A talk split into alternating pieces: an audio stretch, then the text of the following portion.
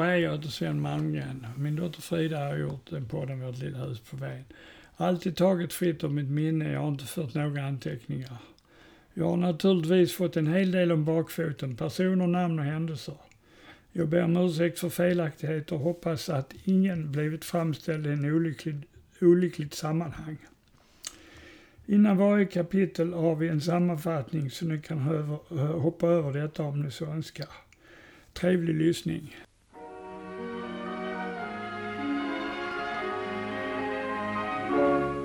Ja, och i första avsnittet då kommer vi prata om Venhuset, det vill säga Statenas historia och hur det byggdes och lite skrönor från tiden innan Malmgren tog över. Just det, och eh, bland annat får ni höra om påstolga. Vi får höra om henne och kistor i köket ja. och mycket mer. Då drar vi igång. Okej. Okay.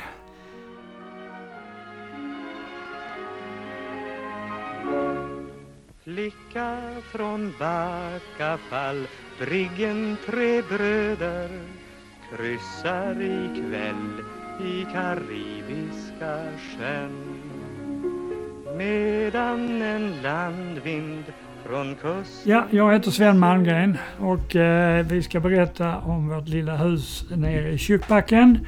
Och som bisittare har jag min dotter Frida Malmgren. Som är ciceron och vägledare i det här samtalet. Ja. Och då börjar vi väl så långt tillbaka vi kan.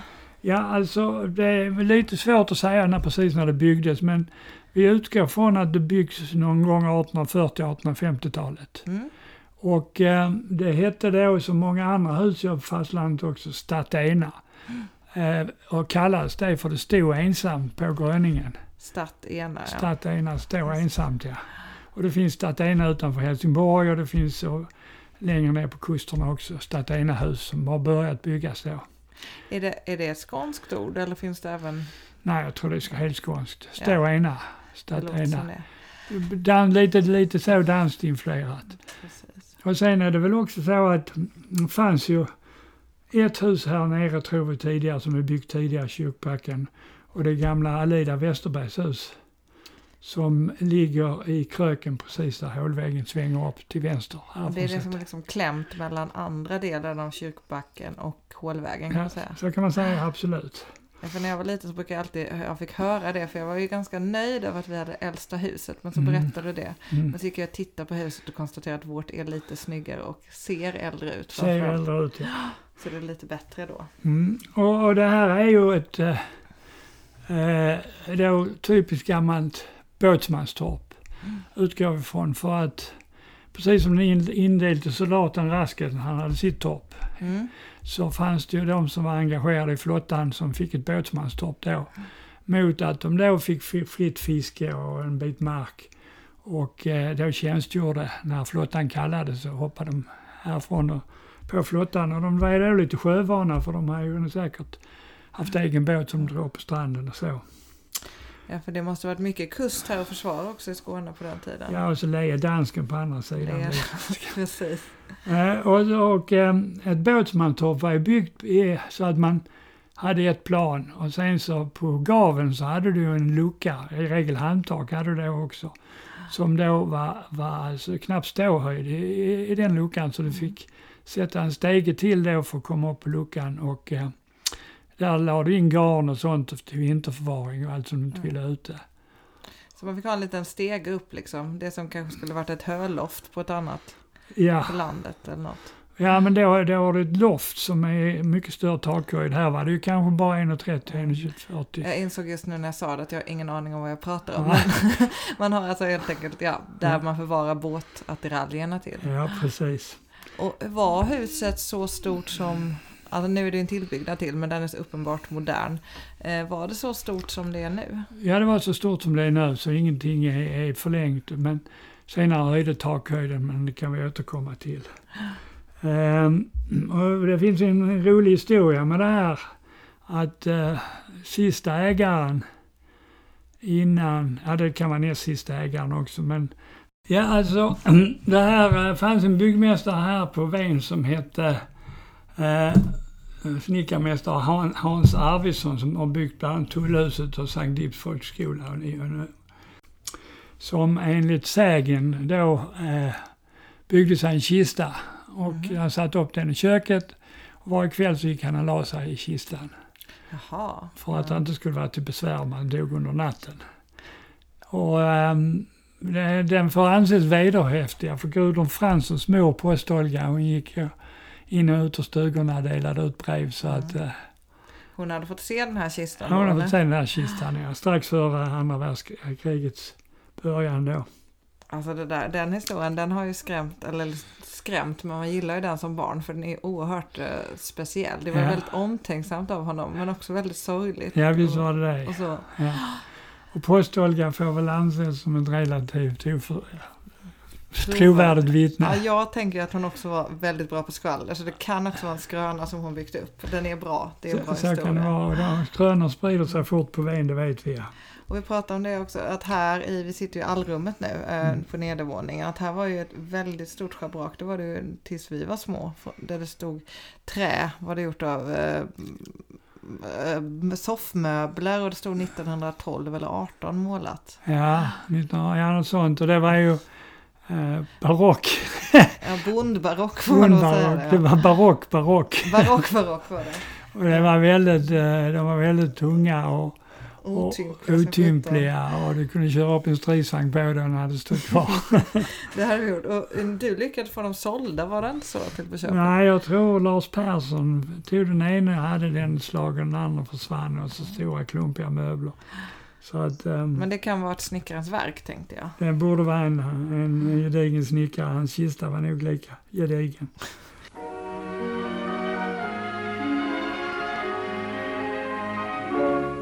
Och ehm, det här eh, huset, det får man ju förmoda då, är byggt av entegel. För att eh, det är inte en tegelsten som är lika på framsidan. Så framsidan är teglad med dubbla tegelmurar. Sidorna är också teglade. Men på baksidan är det ju en klinevägg. Ja, och när du säger klinevägg, då menar du att det är den här vita hel, hel vad är den, den är gjord i lera eller? Ja, alltså det går till så att man... Här, här är bra lera i backen ovanför oss och vi upptäckte det nu när vi byggde ett, en ny mur, mur mot backen att det var ren lera. Så du tar lera och så eh, sa- sand och så älter du den så den blir smetig. Ja, kladda ihop det. Jag kladdar ihop den ja. Alltså inte bara kladda, älter ordentligt. Så. Ältar är alltså när man står och bankar med. Ja, eller kör någon trumma av något slag så jag pressar ihop. Vatten och sand och lera. Och sen så hade man ett visst korsvirke på baksidan också då. Mm. Och så klinar man in leran däremellan. Alltså det här är ett, på den sidan är det ett klassiskt korsvirkeshus. Kan Ja, man säga. Eller? Ja, alltså det är för få korsvirken för att vara riktigt klassiskt. Ja, ja, ja. Men, men det är i alla fall lera och lite trä eh, Ja. byggde detta vackra hus. Eh, Så är det. och sen tegel runt hela andra. Mm. Ja, och man ser ju på teglet att det verkligen skiljer sig åt, men det är väldigt vackert. Ja, alltså vissa tegel är stenhårda eh, och svarta och andra är väldigt mjuka. Mm. Och eh, då när min mor kom hit så envisades hon att använda nytt material och hon skulle då ha plastfärg. Vilket det blev. Med påföljd att jag och min bror stod en hel sommar och slipade varje sten för sig individuellt för att få bort det här jävla plastfärgsskitet. Så hela huset var målat i plastfärg, Ja, vitt då. vitt. Fy Ja. fan. Ja, för det, nu när du berättade det så kommer jag ihåg att eh, det finns ju fortfarande vissa tegelstenar här på, på nocken upp mot backen Mm. som har lite vitt plastfärg måste det då vara ja, för Ja. att flagna liksom på ett speciellt Ja, men nu körde jag det med lite högtryckstvätt och då blev det bättre i nu så att det är något bättre. Ja, Fortfarande ja, det- en levande vägg- vägg. sätt. Precis. Men det är klart det måste vara plastfärg på eh, 1900-talet och framtiden, 60-talet så kan man tänka. Ja, det kom någon gång på 60-70-talet och byggindustrin är aldrig de som har tvekat att använda nytt och sen bara två års garanti på sina jobb. Så att, Men ska vi berätta om familjen Malmgrens öden och äventyr i det här huset? ja, fast först tar vi en break. Luften är kryddad av tusende salvor Men jag ger bort den varendaste en Mot att få vandra bland Backafallsmalvor Allt medan månen går vakt Okej, men eh, hur var det när familjen Malmgren tog över det här huset då? När hände det? Eh, Det hände 1922. Och egentligen så började det som alla andra Venbo och sommargäster så att eh, man hyr här ute först. Mm. Och sen så hittar man någonting som är till salu i lagom pris och så köper man det. Och på den tiden så jobbade min farfar som eh, tjänsteman på SKF, Svenska Kullagerfabriken, i Malmö. Och då eh, från Malmö så gick det en ångbåt eh, från Malmö till Kyrkbacken. Och på fredagskvällen. Och där lät han in sin familj alltså. Eh, Olle som var minstingen och så var det Sven som var äldstingen och pojkarna. Och Maria Minka och han själv Sigge. Och sen eh, tror jag de hyrde hos eh, antingen Anna Assarsson alternativt det som nu Gunnels hus, troligtvis Anna Assarssons hus. Hyrde de delar av. Anna Assarssons hus, om man ska försöka berätta vilket hus det är. Det är det röda tegelhuset som ligger närmast havet som och, eh, Här precis från huset sett till höger blir höger, ja, det. Ja, ja, det är längs när, närmast. Det är ju ett fint mm, hus. ja, det är ett gammalt fint tegelhus, ja. Eh, och de var väl också skutskeppare, tror jag. Jaha. Mm, och bland annat så bodde eh, den blivande styrman på Venbåtarna, Stig Assarsson, i det huset och till rätt ofta. Så att, att där var de väl parkerade några år överhuvudtaget så. Mm. Och så blev det här eh, huset till salu. Mamma har nog köpebrevet, jag kan ta reda på hur mycket det kostar. Men det var 1922. Och det var, för vi, vi pratade lite här i pausen om det var att den här snickaren som du berättade om som sov i sin kista, att det kanske var han som sålde huset. Ja, men det låter skumt. Ja, det är något som är skumt. Nej, det är Något stämmer inte med årtalen där. Nej, men för något vi hade i det här, nu sitter vi i stora rummet på nedervåningen här. Och då var det ju en väldigt stora barockmöbler i Mm, trä. Bundbarock, ja. Ja. Tunga, gedigna. Du kunde parkera en stridsvagn ovanpå dem utan att föll. Ja, jag får kalla det barock, det, det är generöst. Men de var Mm. väldigt otympliga, väldigt gröna med rosor på. Från 1912 eller 18 Ja. kommer jag ihåg att det stod på dem. Men eh, ja, de ingick i köpet liksom, för de kom ju inte ut till Nej. de här dörrarna. Men då, då var det kanske någon annan snickare som låg i kistan. Eller, eller någon väldigt glad amatör kan det Ja, också ha varit. kan det också ska varit, ja naturligtvis. Okej, så då var det den lilla familjen då, då hade man på en, en tjänstemannalön och kunde man försörja en familj på fyra personer och ta venbåten ut och köpa sig ett hus. Ja, det verkar, det verkar ju rätt eh, rimligt. Det var tider. Det var tider det ja. Ja. Så att um, eh, Sigge var en riktig eldsjäl. Sigge Min var far- din- det min farfar, farfar. Och eh, han, eh, han, han eh, höll alltid på och grävde och ha sig och förbättrade odlar så. Och eh, eh, Maria då, Minka, hon gjorde inte många knop. Eh, och mamma blev förtvivlad för när vi kom, Lars och jag och min bror, så fick vi alltid socker så vi hade socker i munnen och det tyckte, tyckte mamma inte om alls Ja, Det har du berättat att ni fick sockerbitar Ja, liksom, ja. som mat. Ja, ja. Men eh, så att, att farfar har ju eh, byggt grunden och lagt stengångarna och, och allt material det togs ju från havet liksom. Sten och så hade man cement som man då blandade ut med mycket sand och så la man sten i mitten. Så han har byggt murar och var fundament för murar och de här grindarna som jag är förtjust i som är då byggda Eh, Man har lavat småsten och så har han hällt cement i mitten så att man ser stenarna. Ja. Ja, det är så han har gjort. Ja. Ja, för nu om, om ljudet är dåligt så är det för att pappa tittar fram och tillbaka genom fönstren för att se ut över, över ägorna. Uh, ja, för att det har jag tänkt på, om man ser äldre bilder så är ju, då ligger ju Statena verkligen ensamt. Mm. Sen är det, det är inga, det är inga liksom, eh, gränser och det är ju inga murar eller, eller plank eller någonting. Så var det, var det Sigge som började göra detta? Eller Ja. Hur såg det ut då? Har du någon uppfattning om vilka hus som fanns? Nej, det fanns ju inte så många hus omkring då. Holmbergs hus byggdes väl på 30-talet. Och eh, sen de här kaptenshusen byggdes väl nog samtidigt också. Och det var ju då liksom, folk tyckte att den här får vi inhägna, vi kan inte springa omkring här fritt över. Eh, Sen så gick det ju en massa stigar upp i backen.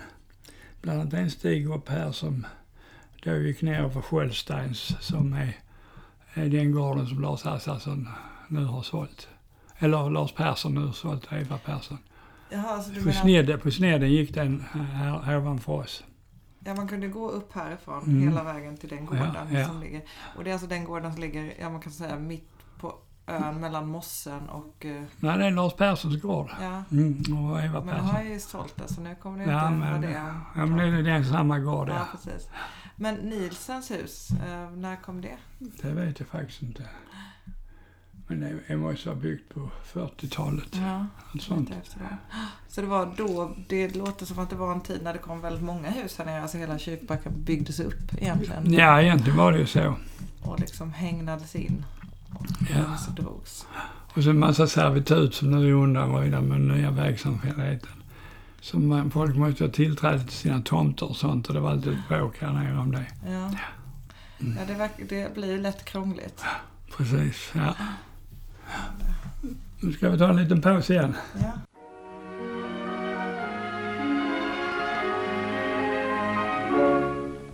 Ja, är vi färdiga för idag pappa? Ja, det verkar så. Och eh, i nästa avsnitt så kommer vi eh, höra vår farmor och farfar la rabarber på Statena. Ett spännande avsnitt som man inte får missa. Nej. Då säger vi hej och tack för att ni lyssnar. Mm. Hej, tack, tack, tack.